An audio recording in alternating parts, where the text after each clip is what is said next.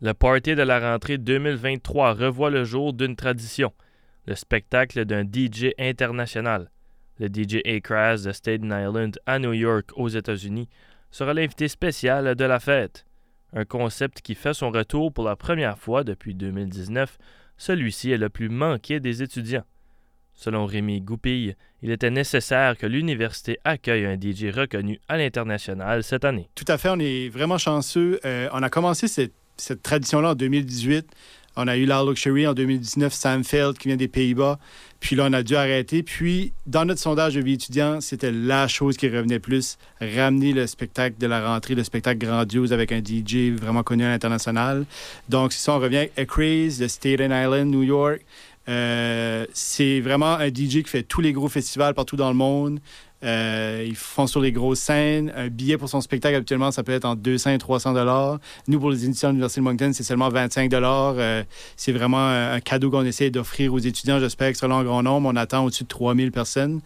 Euh, si les billets sont déjà en vente, vous pouvez aller voir sur notre site web, sur nos médias sociaux. tout est là. on espère que vous allez être là en grand nombre. Puis je vous garantis, ça va être une soirée mémorable. Un grand changement au niveau sportif sera aussi mis en place dès la programmation de la rentrée 2023.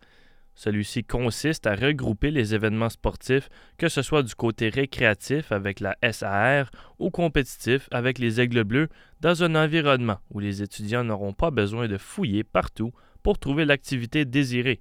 Le travail promotionnel sera nécessaire, cite Rémi Goupil. Exactement. Puis, euh, un changement qu'on a fait à la vie étudiante, c'est un des objectifs qu'on a dans les prochains cinq ans, c'est euh, aller rechercher tout ce qui se passe en vie étudiante, puis le rassembler à un endroit pour que l'étudiant n'a pas besoin d'aller fouiller sur 7-8 places différentes, savoir qu'est-ce qui se passe sur le campus, mais de le rassembler à une place. Fait qu'on va faire un plus grand travail de promouvoir les sports universitaires, puis particulièrement aussi les SAR, les activités récréatives.